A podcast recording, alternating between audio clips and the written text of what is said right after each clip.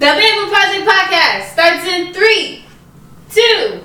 Welcome to the Bamboo Project Podcast. My name is Donovan Gray, the future $10 billion man. On the way to 10 billion, I decided I'm going to help create 1,000 millionaires, including myself. And not by being a guru or selling a course, but by doing the things I already love to do every day and documenting the journey to get there. I figure I'll make all the mistakes so you don't have to. My name is Donovan Gray, and this is how I will turn my life into a living.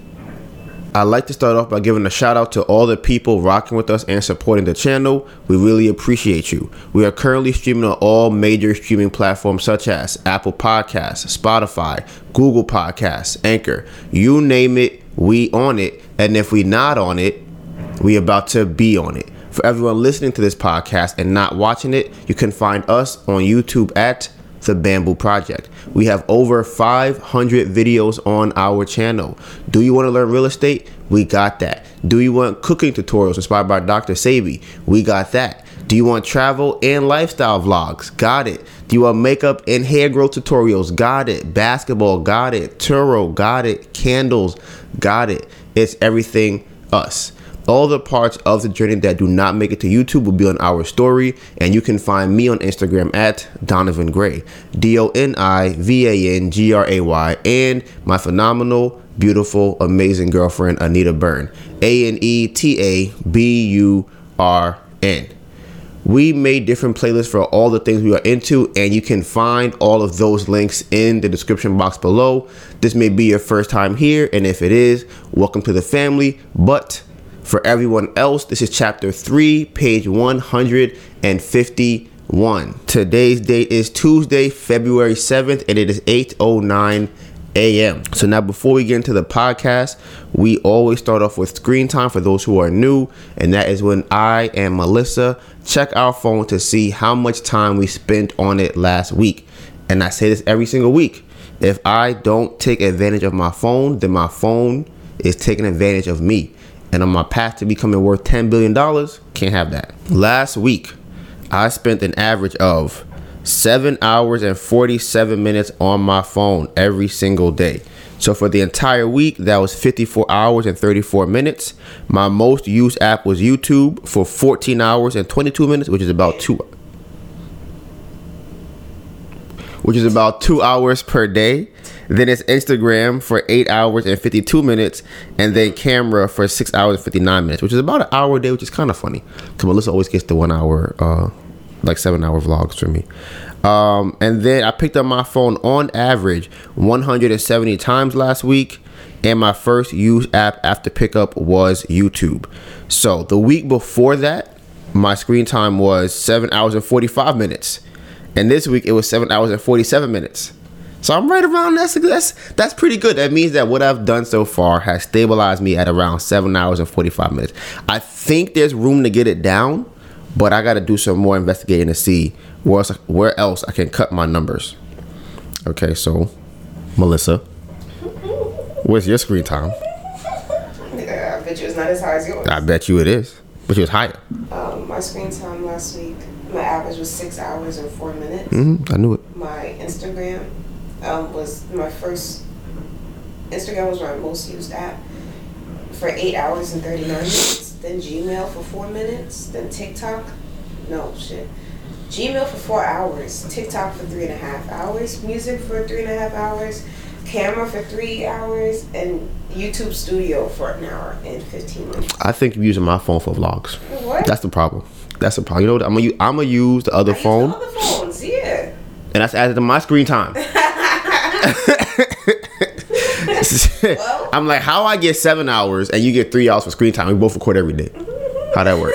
And you be recording time lapses for three hours, Because I be needing my phone. That's why I can't be recording everything on my phone. I be needing my phone. and then you put it on my screen time. Okay, I see what you're doing. I see what you're doing. All right, all right, all right. I'm about to use something else. I use the other phone. Yeah, yeah, yeah, yeah, yeah. Uh huh. Use all my phones for the screen time, and then wonder why mine is an hour up. All right. All right. One thing that I've been working on, I wouldn't say working on, I changed last week, was how my phone is set up. And I definitely right now am having some trauma from using my phone because I moved all the apps into folders specific to whatever they are supposed to be used for, and now I can't find none of my apps. so now you, a lot of y'all probably know if you guys use your phone often, your brain kind like you could probably close your eyes, scroll on your phone, and click exactly where an app is. There are certain times where I'll be using my phone and I open it and just automatically just up, left, right, double tap, and then I'm on an Instagram or something, and now that I have moved the apps into different folders, whenever I do that, my my thumb just starts like having uh, epilepsy, and it just no longer knows where to press. It's just like swiping and swiping and swiping, and then it's funny because then my brain picks up like, oh, what are you looking for, right? Because before that it was all subconscious. I'm not really thinking about it. I'm just swiping and swiping, trying to find the app, and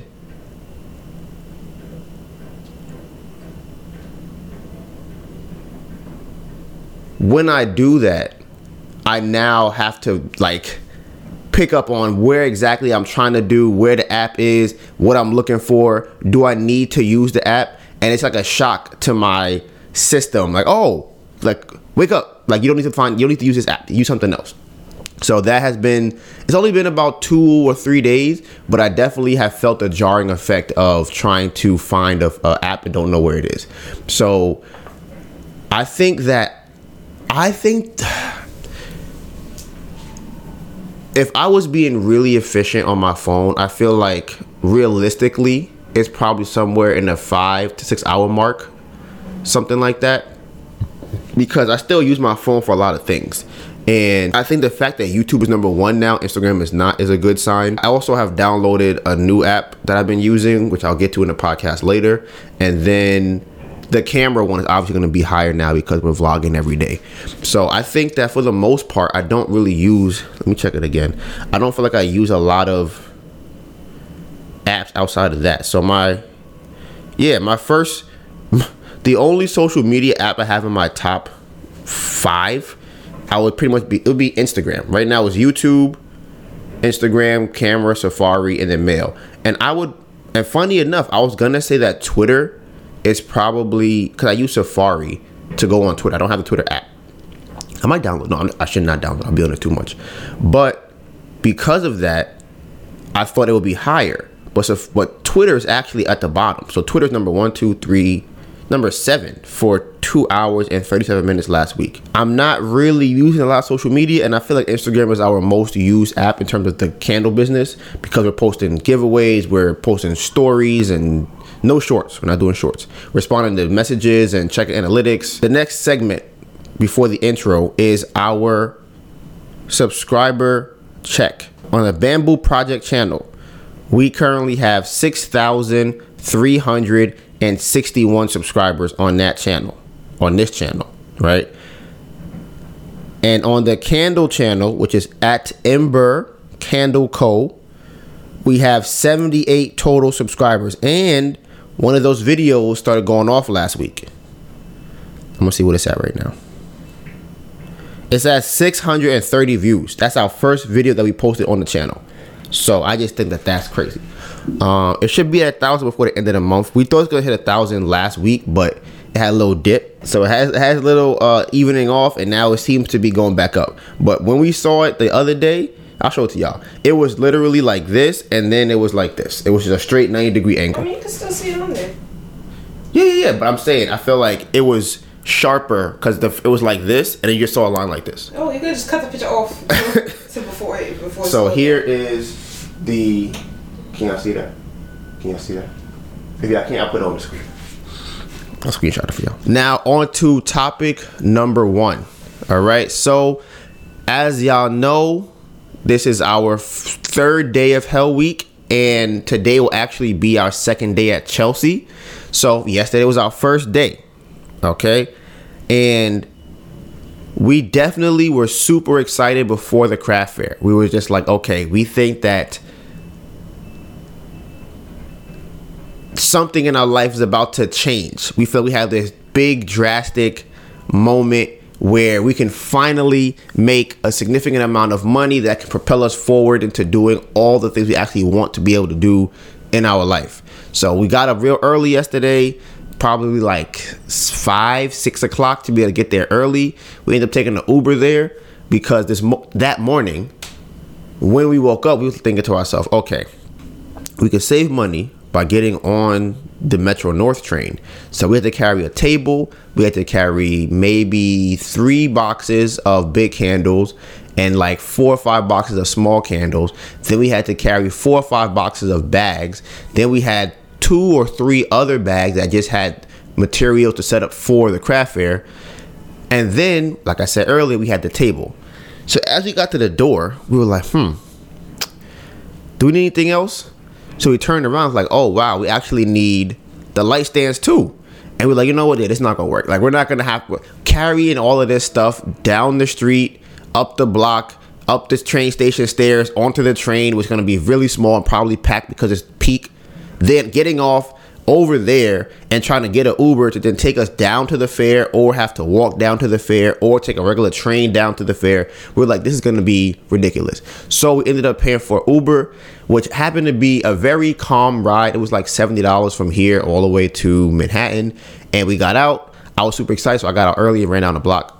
I would say I, I briskly walked down the block to the fair because I thought that it was kind of a first come first serve basis on when you get to choose your spot in the fair.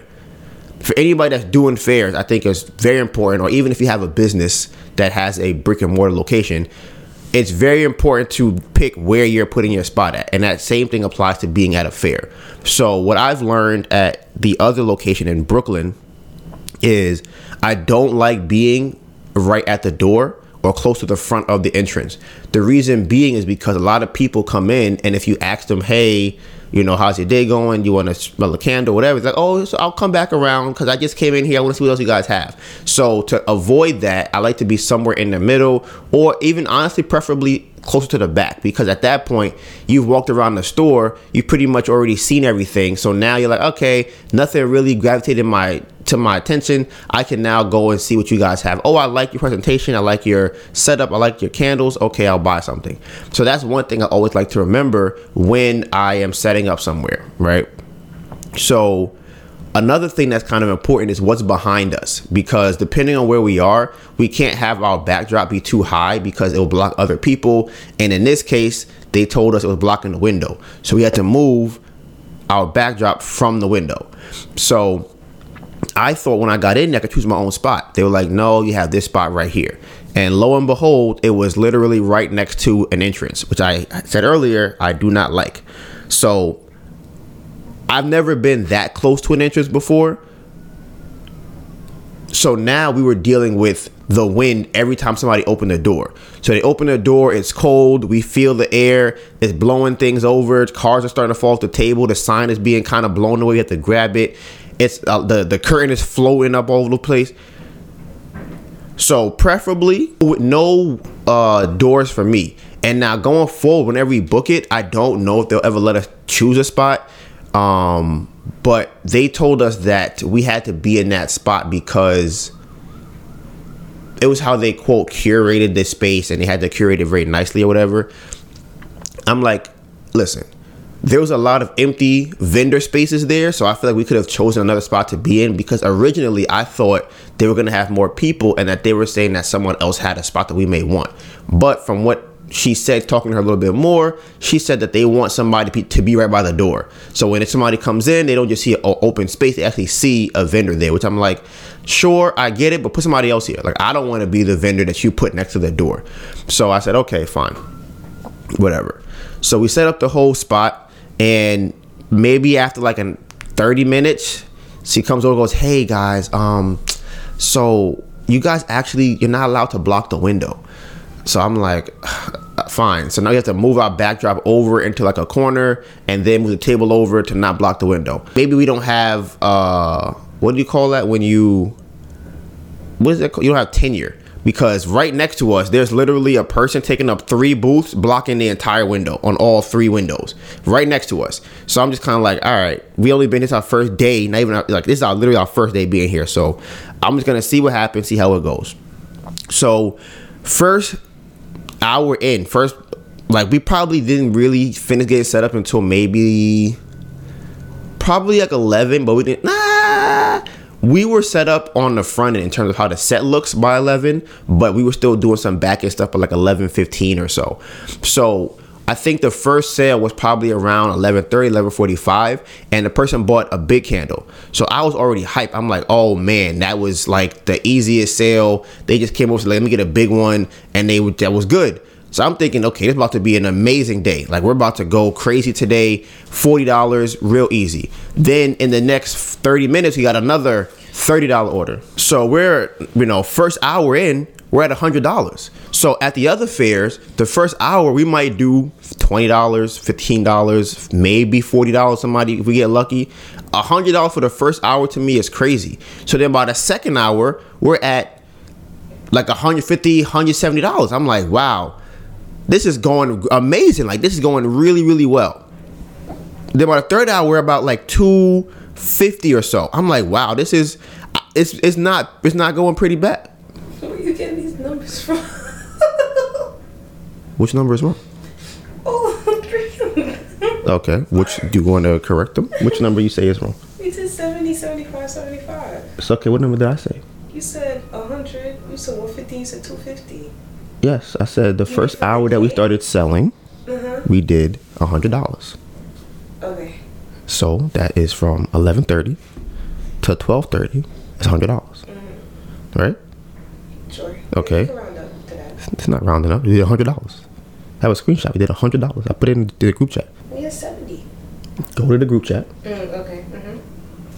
Yes, Mm. that's what I said. Okay, and then you said we did 150 and you said 250. Yes, Mm-hmm. we did. We was at one fifty Mm. in the next hour. So you're talking about the number that we were at? Yes, I thought you were talking to like, I thought you were like adding them up, like well, 70, like 100 plus 150 plus 250. no. Okay, that's what I thought you were saying. For the f- the s- third hour, we were probably at maybe two. 40 250 or so. That was maybe 2 o'clock. The beginning of the day was definitely uh, i was on a high for that first hour or two. And then i don't some a lot of a lot of blips happened during that day. There was a lot of different things that just transpired. So a couple of them was square which is the processor that we use they stopped working so as we're processing orders, people would walk away and be like, "Oh man, uh, you know, they walked off." And then now we check the iPad and it says that the payment was declined. So now we have to go and get them and bring them back to you know try and figure out what happened. It happened more than one time. So then, while that's happening, now we're like, okay, how do we process transactions while it's going on? So now we're kind of trying to troubleshoot that, going, okay, can we do cash? Can we do maybe send them to Etsy, go to the website, send them a payment link, trying to figure that out. So that takes away from us trying to sell and get more sales. Then one of our friends from another booth that came over and was telling us that the same thing was happening to her and another vendor where their square was not working. So I'm like, okay, maybe it's a Wi-Fi issue. So I go and I check on Twitter, and there's a very irate restaurant owner who said he's losing thousands because the processor's not working. Now, how much he's actually losing, I feel like it's probably not thousands, but it seemed like he's trying to push a narrative where he could try and sue and get some of his money back, which is fine because technically you might be entitled to that because that's how you process your money. But that just let me know that it wasn't just a local Wi-Fi issue; it was something that was happening f- across for Square. So that was one blip. Another blip was Melissa's brother had came, and I feel like when he was there, his energy was not where it usually is when it comes to bring people to the table. So I think that that was another blip. Then we also had Melissa had to drop a package off, so that was another blip. Then we had another family or I guess friend, friend of me, family to Melissa, come over to the table. So we were talking up and chopping it up with them. We had another friend come to the table from another vendor. We were chopping it up with them. So I went to the bathroom. I had to go, you know, handle some business. I was there for probably like 15, 20 minutes. So I'm like, all of these different blips happened. Honestly, I would say around 2:30 three ish until the end of the day. And on top of that, it also seemed to get slower towards the end of the day. So all of those things combined now have it where I think for the last I'm, I can tell you right now, and honestly, the number I'm about to give you is probably going to be slightly inaccurate, only because. Well, I'll tell you why after I tell you the number. Okay, so yesterday, yesterday from three thirty, from three o'clock to seven, we made forty five dollars. So that's ten dollars an hour for the last four hours. We did two sales at four, one sale at five, zero at six, and then by seven we were leaving. And then also at three o'clock we did zero sales.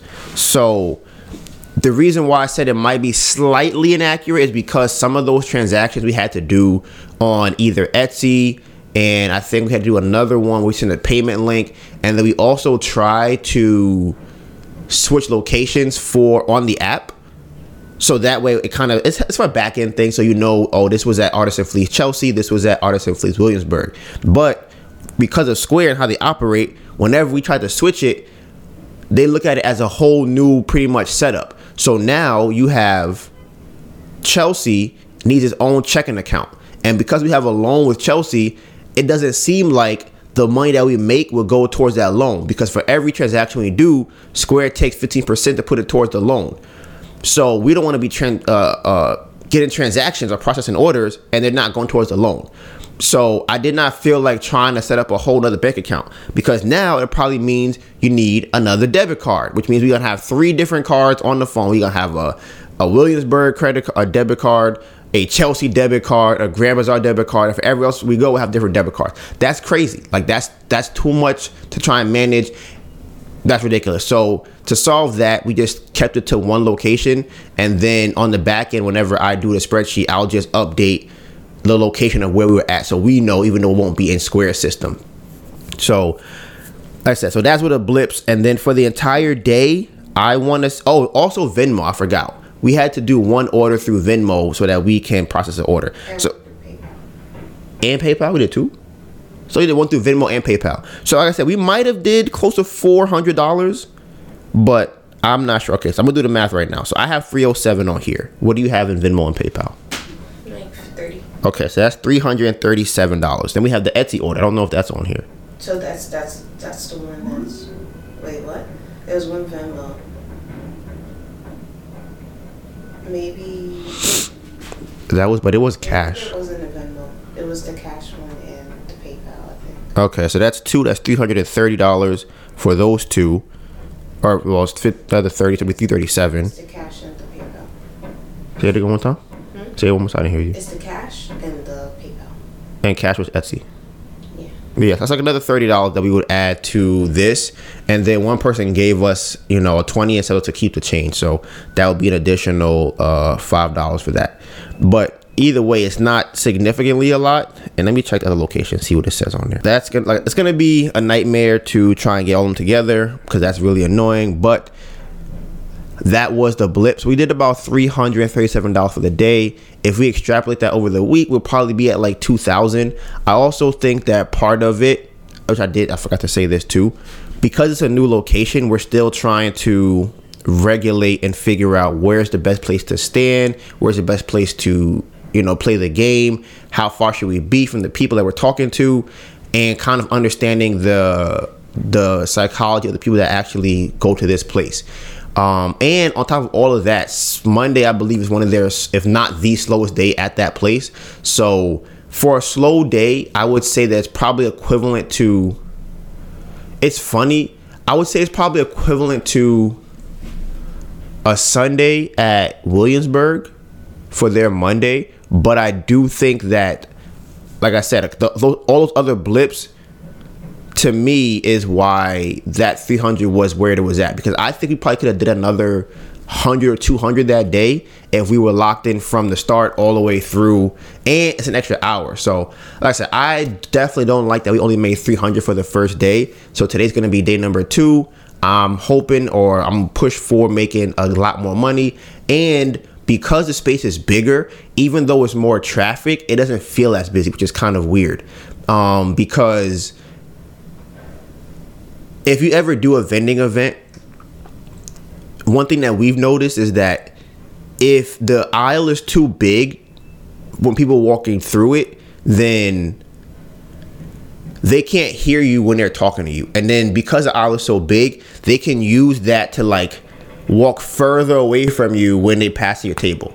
So that's an issue. And then also if you have somebody that's in front of you, they a lot of times people will use that as a thing to like not have to look at your table. They just kind of go, they go, oh, oh, oh, they look over there and they just keep walking, right? So we had that there. Um so those were the things that I noticed, and we'll see what we can rectify tomorrow or today. And I guess that's by next week. By the next podcast, it'll be our fully finished. We have done Hell Week. We're done. So Saturday and Sunday of last week, okay, we also did a craft fair. That was the one in Brooklyn. All right. Now, over the weekend, which was Saturday and Sunday, we did 50 sales on the dot and we made $1,042 on the weekend. And then we made the extra 300 on that Monday or yesterday, which again, like I said, this whole the last three days have been super slow.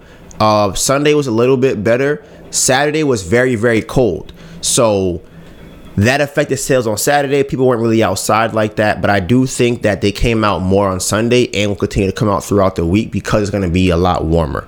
So, like I said, my goal is I want to be doing.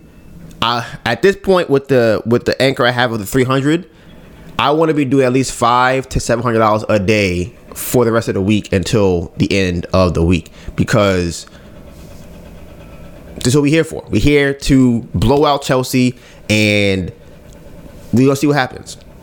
Now, the next topic on the list is there was a inspection period for the house, and for those who don't know about buying real estate, this is pretty much as the name implies.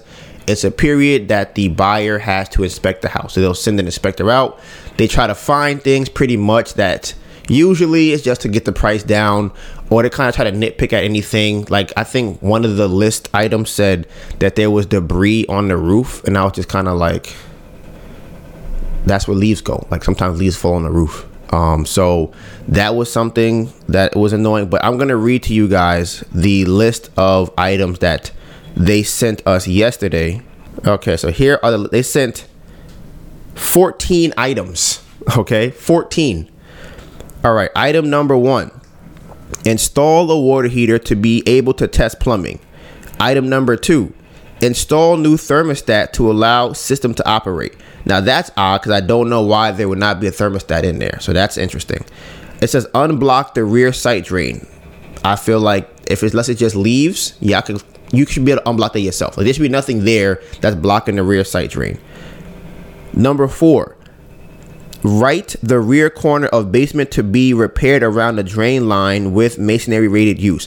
Now, this one is interesting to me because I've had multiple people that I've talked to from when the house was being built to have this area filled up. If we are talking about the same spot, I've been telling everybody like, "Hey, should that just be exposed dirt like that?" And everybody was like, "Oh, it's fine." Like, every, no one said you guys should close that up. So to have an inspector now say that's kind of like it's just annoying that they would bring that up as a thing like hey you guys should rectify this so that was number four number five says remediate mold or fungus on basement drywall by stairwell now that one i'm not surprised about because we have seen that from before which probably which is why we had the dehumidifier in the basement but since it was stolen i guess maybe the mold grew back, it got older, and now it's on the wall. And I'm not listen. We sprayed it with stuff. We thought it was gone. It wasn't showing up for months, and now that now that the dehumidifier is gone, I guess it's back on the wall. Number six says remove debris and vegetation from the roof. Again, it's a roof. I don't know what debris is. It like a branch? Like did a tree? It's not a tree fell on the house. So number seven says repair improper patching and overlap of roofing materials. Now that's funny because again, I never been on a roof, so I would not know if the roof was done improperly or not until right now. So now, seeing this, according to this person, the roof was done improperly. So there's something new every day. Uh, remediate active water leak at the right rear corner of the basement. That's new to me. So I didn't know there was a water leak back there. I thought that was fixed from before. Seal the chimney flue. I feel like that's nitpicking, but I'm pretty sure you're supposed to have your chimney sealed if you're not using it, um, because we took it out or we just kind of like blocked it off on the in the house. But I guess the ceiling has to be not the ceiling. I guess the top part that's actually exposed to the the sky has to be blocked off. Number ten, test and confirm HVAC is in working condition. All right, I feel like that's very similar to number two and one, but whatever. Number eleven relocate condenser to second to two feet and five feet above AC units. I don't even know what that means. Relocate condenser to two feet and five feet above AC. Do we even have AC units?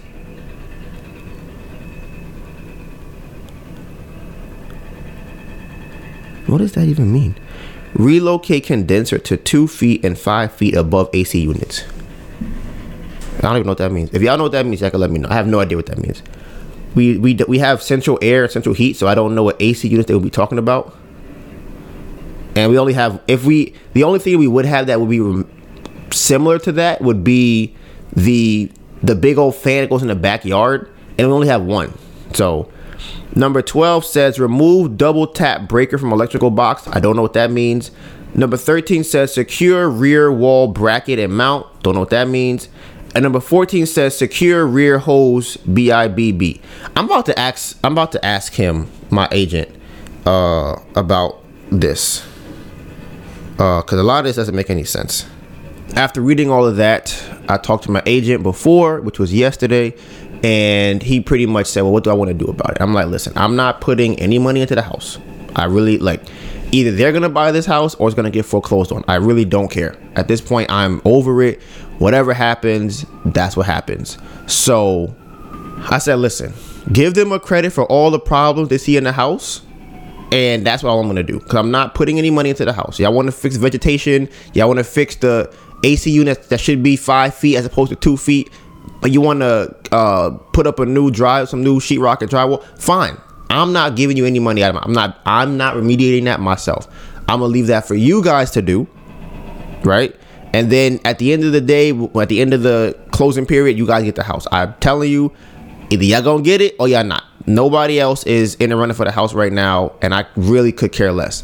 So, and especially, especially because once the house is sold, we don't even get that much money. Like, I, it's very, very insignificant. So, I really, again, I'm so over it.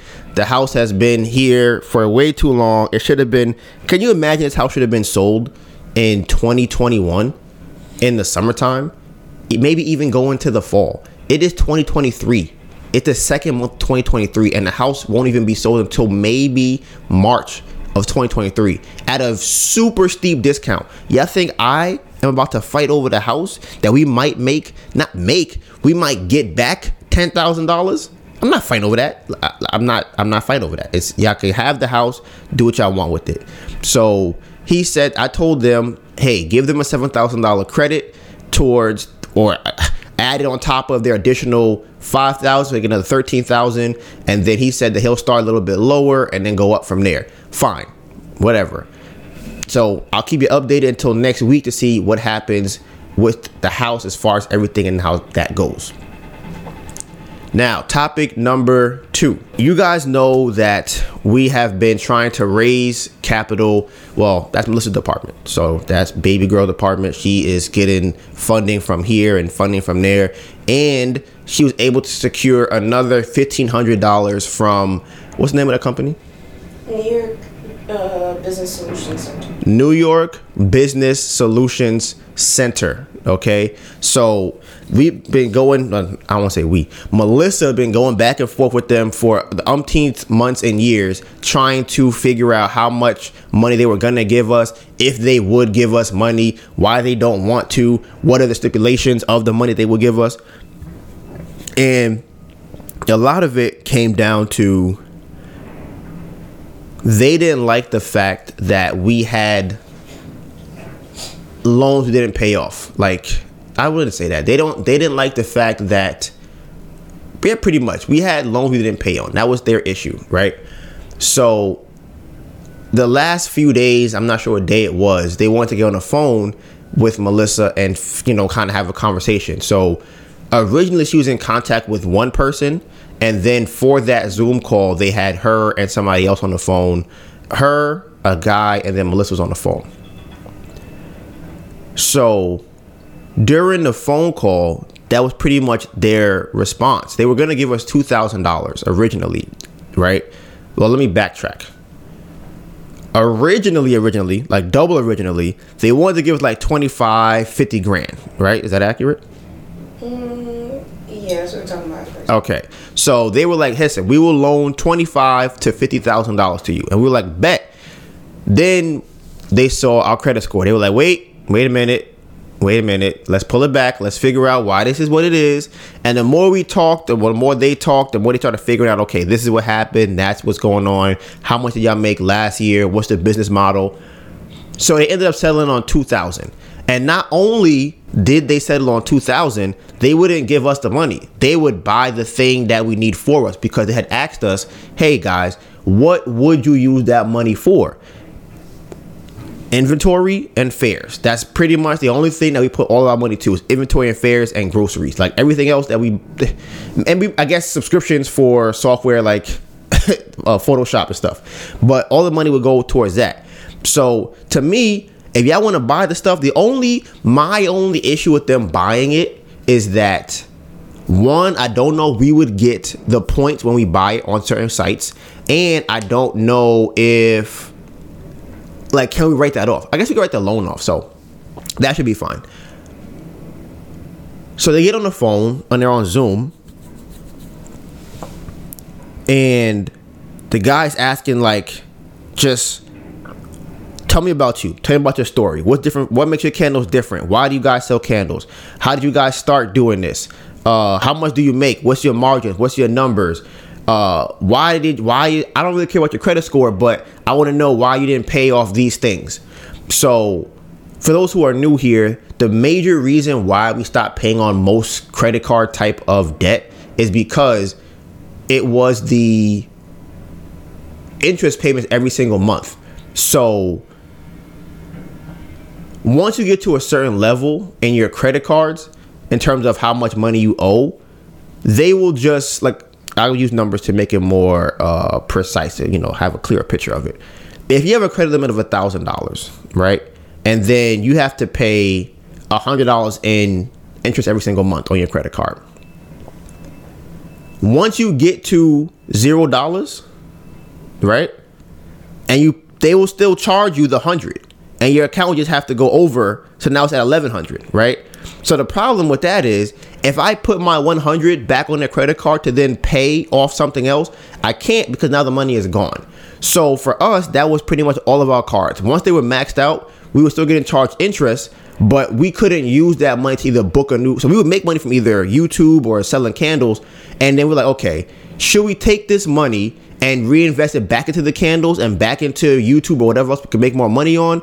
Or should we take We're paying for the house. right? Or should we take this money and put it back into the credit card? And it's like, okay, we can put it back into the credit card and have a higher credit score, but now the candles are gonna die, the YouTube will be going down, and we wouldn't be able to pay for the house when we back in the day, which was like July, August or so, right? So I'm like, okay, we're just gonna have to keep the money and put it towards things that'll get us more money down the line, which is kind of where we're at now. But in the process of doing that, we had to stop and forego paying all the cards. So all of our scores dropped. All of the debt was not being paid. It went to collection and things like that, and that was their biggest issue. So they was asking Melissa, "Hey, what's up with that?" So here is something that I find to be very interesting. Okay. I say this a lot on the podcast. If y'all are new, y'all probably would not have heard this before, but all the OGs know about how Melissa and I work in tandem. Okay. We work very well together separately. Right? Now, trying to figure it like we we talk about it all the time. our goal is just trying to figure out how do we work together separately. That's that's our biggest issue. So, an example of that is during the phone call with with Melissa and the lady and the guy. I think that Melissa was nervous, right? And I think that when she was talking to them, oh, this is my perception of it. They will perceive her to be nervous. If I'm talking to somebody on Zoom or whatever, I'm trying to keep my anxiousness down as much as possible so it's not perceived by the person that I'm talking to, right? So if I feel like I'm super anxious, I'm gonna go dag. I didn't do well on that call because of that, and that would be my uh, take on it.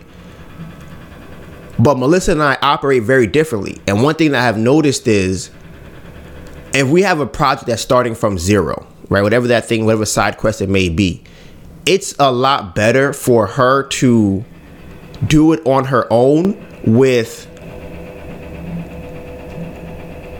what would I call that? With with tips from with tips from me as opposed to me being integrated into the thing because I think that if she's on a phone and I'm hearing her say something that I wouldn't say, I might make a face or have a response, and I'm like, "Ooh, I wouldn't have said that. Ooh, I wouldn't have said it that way." But that would be the that would be how if I was talking to that person on the phone, but that person is talking to Melissa. So now it kind of becomes incongruent because Melissa will be saying things that she wouldn't normally say. So now, if the goal is to be yourself the entire time with this phone call, and from zero to one you're, you're yourself, from one to two you're yourself, from three or two to three or three to four you are being yourself. When you get to five and you're like, okay, I'm Donovan is going, mm, that's not the right thing to say, and I change it up now the person's like, wait, why are you kind of acting different than you normally act? What's what's going on here? So I have noticed that in the past, situations like that usually cause more friction in terms of I think how Melissa would feel and how the interaction normally goes. So honestly, for the entirety of this situation with this person who's lending the money, I was involved at the zero, if maybe 0.1, and I don't even know where that would be, maybe. But Melissa would, Melissa would do a lot of the phone calls in the bathroom when I'm not around. She would do the emails. I wouldn't look at the email. It was just she was handling it by herself. So if she was in the bathroom crying on the phone with a person or like super anxious or anything like that, or said something that I wouldn't say, I would never know. So it now reinforces her belief to do what she thinks is right because I'm not there and it works.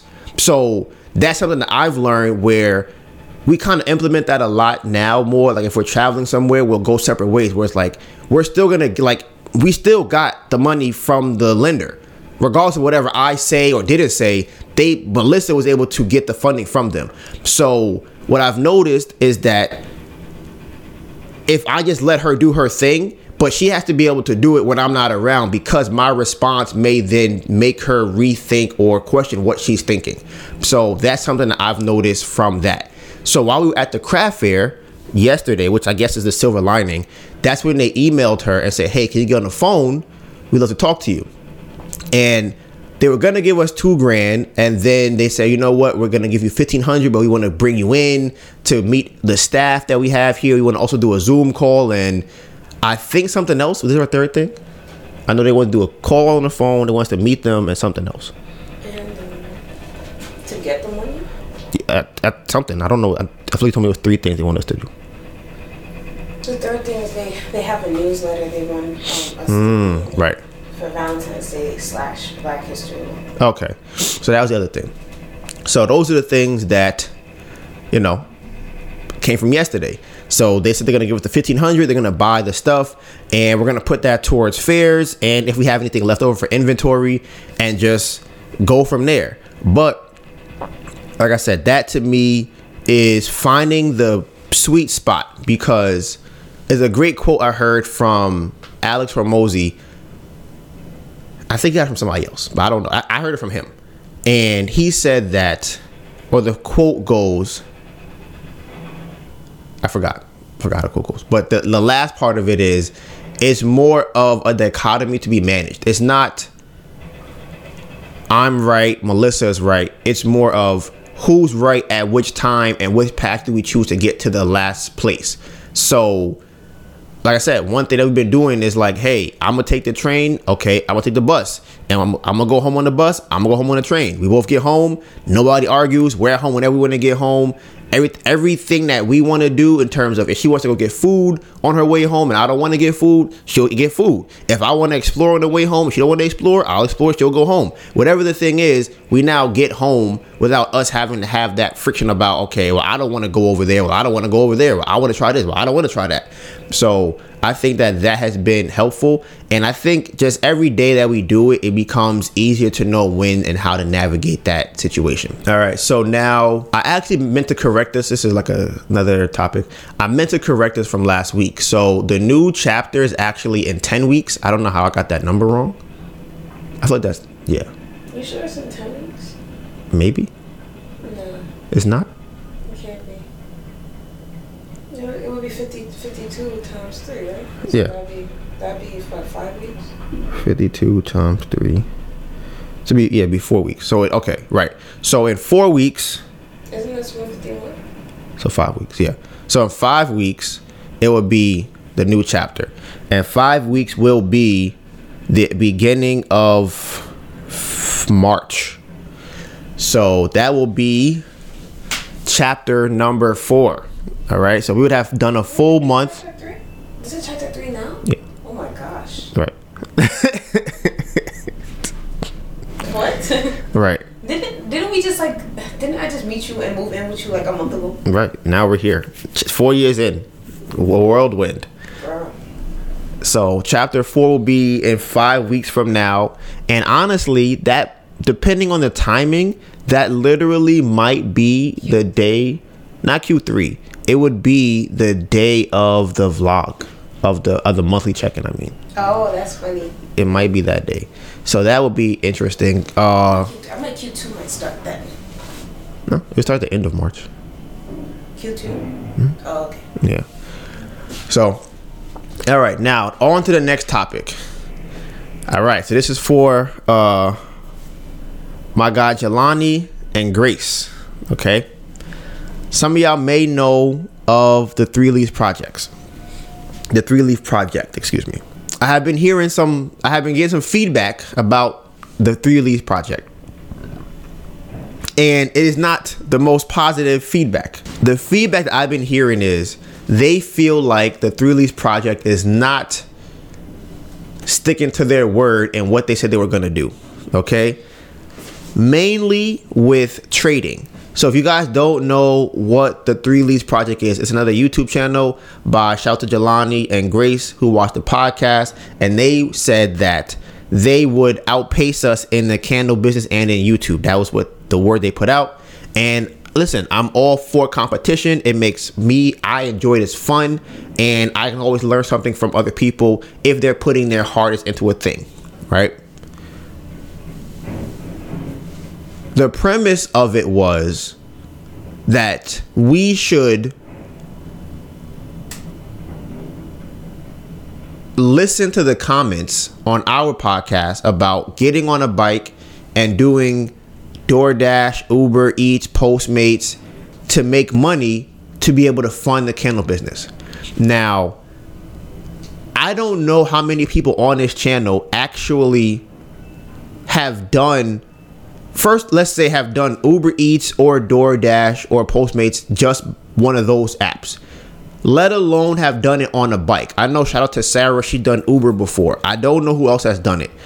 So there are a lot of things that come with doing Uber Eats DoorDash and Postmates and so on and so forth there are a lot of things that come with doing it on a bike I have done that for multiple years, day after day, when the worst storms were happening in the rain, in the heat. I've been to the hospital because of it. I've had so many things. I've had my bike stolen multiple times because of it.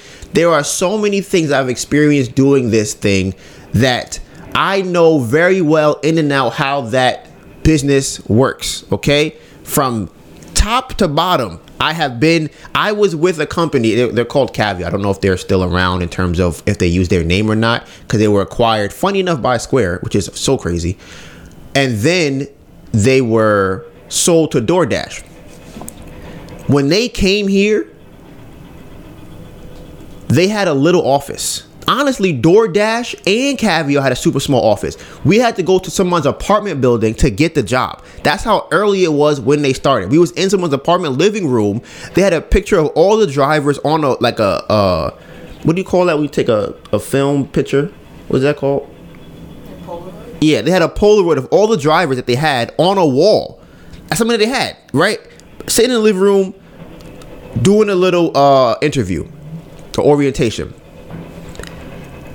When I started doing that, there were this whole e-bike thing was not real. Like the only people that had the e-bikes, they used to call them the the Chinese bikes. That the only people that had them were China were the people that were Asian, right? That's how uncommon it was to have an electric bike. Not even a nice one, just the old one that y'all see everybody zooming around on. Those. So I say all this to say I've been in and out of this. So when he said that he was going to now go into the process of doing that to fund his business, I said, okay, it's a hard journey to do that because once you start making money, they start playing games with you. So now you make a little bit of money, now you don't get no orders. You make they they kind of string you along the entire time you're there to be able to get orders. So I used to have to work every single company. So I have four apps on my phone at the same time. I'm taking multiple orders. I've been fired and deactivated multiple times for this. I have an order going to 4th Street. They see me going to 38th Street. They don't know why they're emailing me, they text me, they call me, Donovan, why are you going up there? But I had a I had a very expensive at the time e-bike. So I'm going up there. The bike goes 40. Honestly, the bike went like 80 miles an hour, but I never went that fast. Uh, I think I topped out at probably like 50 or 60. And but I'm doing 30, 40 easy to take the delivery. So I know that they don't really want you to make money on the apps. You can make a decent amount of money, but they play so many games for you to actually make money. So he said that he or him and Grace said that they were going to do this delivery to be able to fund the candles. I also know how much time it takes to do that. I also know, which a lot of people, is not just in food delivery, it's with everything in life. There are hidden expenses that do not come up when you are doing math. Uh, people just doing regular basic math, those don't come up. How much time are you spending on online, right? How much gas are you paying for? How much food are you paying for? How much time are you actually outside? Because what people also don't account for is you have to drive to a location that has a busy amount of orders. If you're not near that location, you're now driving another two, three miles just to get back to get another order. You're not getting paid for that. You're just driving back. All that time counts. Then your car starts to break down. Same thing with the bike. You got to pay for that. So now, let's say you outside driving your car and you get a flat tire. That tire might be $200 to fix, $300 to fix. If not, maybe more, depending on what kind of car you have. Just like that, you might have wiped away two days of work. And technically, that's two days gross of work. That's not including taxes or expenses. And you have to work multiple hours to do that. So, and then the other hidden cost is how tired you will be after you do it. Because what everybody thinks, and I fall to the same boat back in that day, is I'm gonna work every single day. If I make $200 today, I could work the next 14 days and make $200 per day. But the reality of it is, once you get to day six or seven, you're tired. You get to day eight, you're tired. You go, you know what? I can take one break. You take a break for one day, then you go back to work. You take another break. Then when you, then when you go back to work again, now you're like, ah, I'm, I'm gonna leave early today. These are the things that happen when you start doing it multiple times, and that's just two weeks of doing it. Once you get to a at the end of the month or the next month, you're like, you know what? I'll take a week off. I'll take another week. I'll take another three days off. It's fine. I can just go back out and work real hard, work even more hours to make up the money that I lost by not going to work. I've had all the thoughts. I've been down the road so many times. I've seen the way and the patterns of everything. So the Three Leaves Project decided that they wanted to use trading as a way to fund the business for the candles. I think it's amazing that he knows how to trade or you know how to trade because I think it's a very valuable skill to have. At, I believe he's 23 years old. Shout out to happy belated birthday. I know your birthday. I think it was January 24th. I think it was maybe something like that. Um, So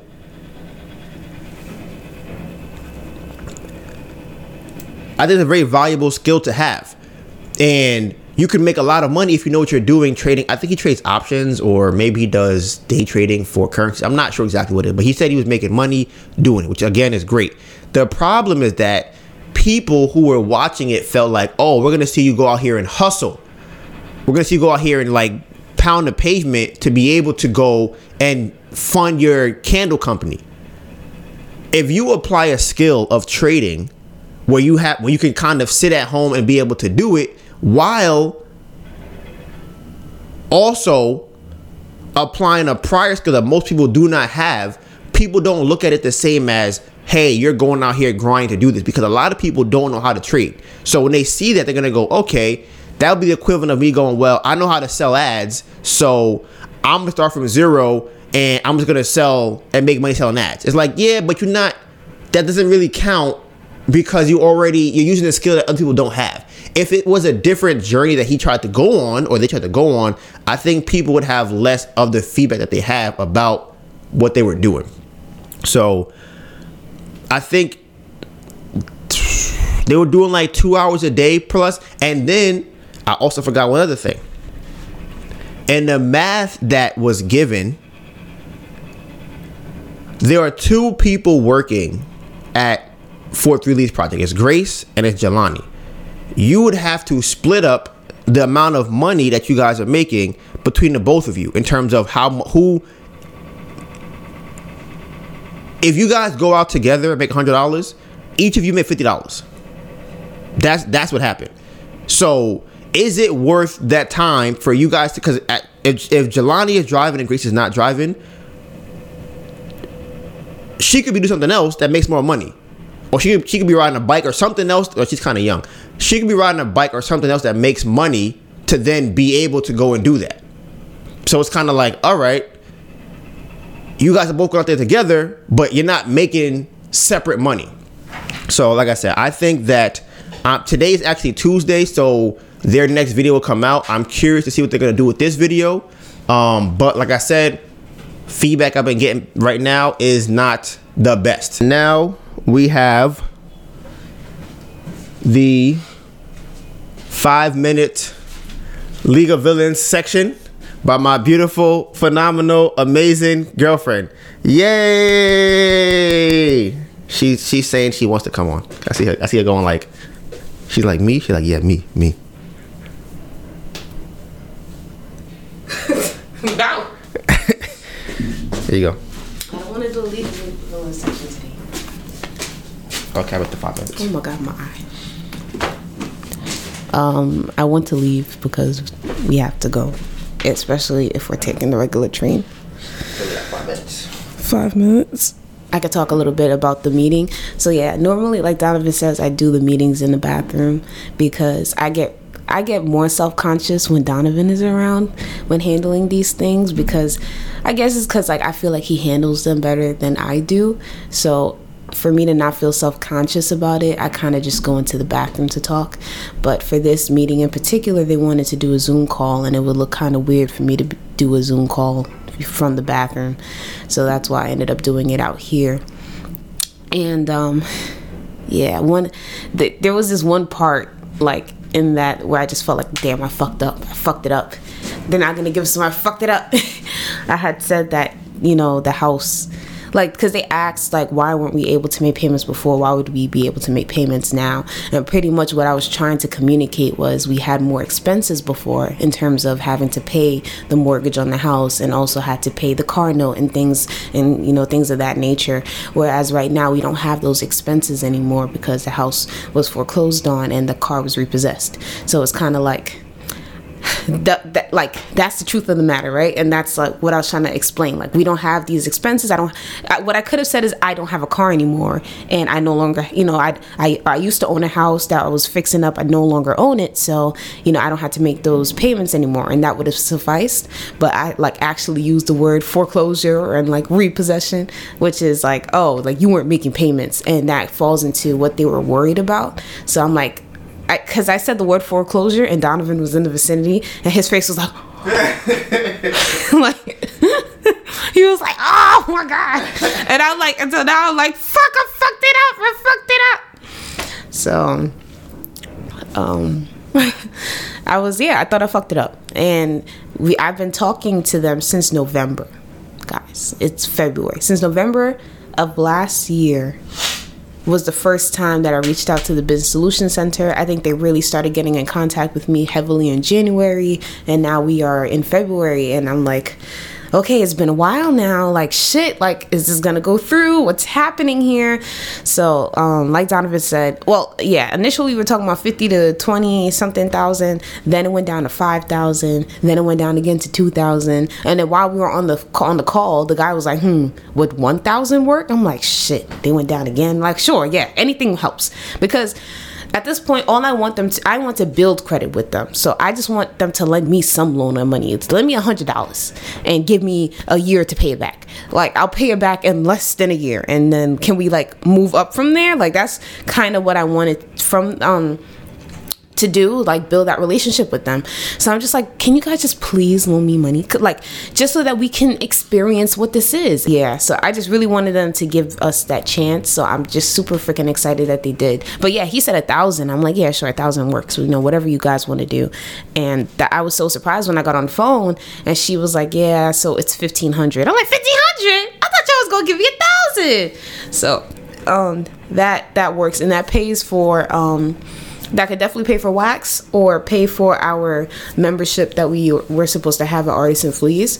So I'm like ecstatic. And it's funny because on the phone, she thought that I was going to be like sad or upset that that was the amount that they would give us. And I'm like, no, I'm like happy that you guys, like, I know how this works. I know how my credit falls into this. So, you know, we'll have this um, set up. And, you know, once you guys pay you back, like I said, I think they can loan up to 250,000 so I I want to build that relationship. I want to I'm gonna keep them. One thing I like doing is giving updates because our business be making moves. So I'm gonna let y'all know how the money helps the business because it's going somewhere and it's making a difference. So I I, I just I'm gonna keep sending them updates probably monthly um, up until we pay off the loan and um, yeah yeah I'm just super excited, y'all. So that is the League of Villains, League of Villains segment of this podcast. All right, we will be back here next Tuesday. You can find all the behind the scenes content on our social medias. Mine is Donovan Gray, D O N I V A N G R A Y, and my phenomenal, beautiful, amazing girlfriend, Anita Byrne, A N E T A B U R N. You know what it is? Hashtag Bamboo Project 2023. Okay? The road to 500K. And with that being said, Bamboo Project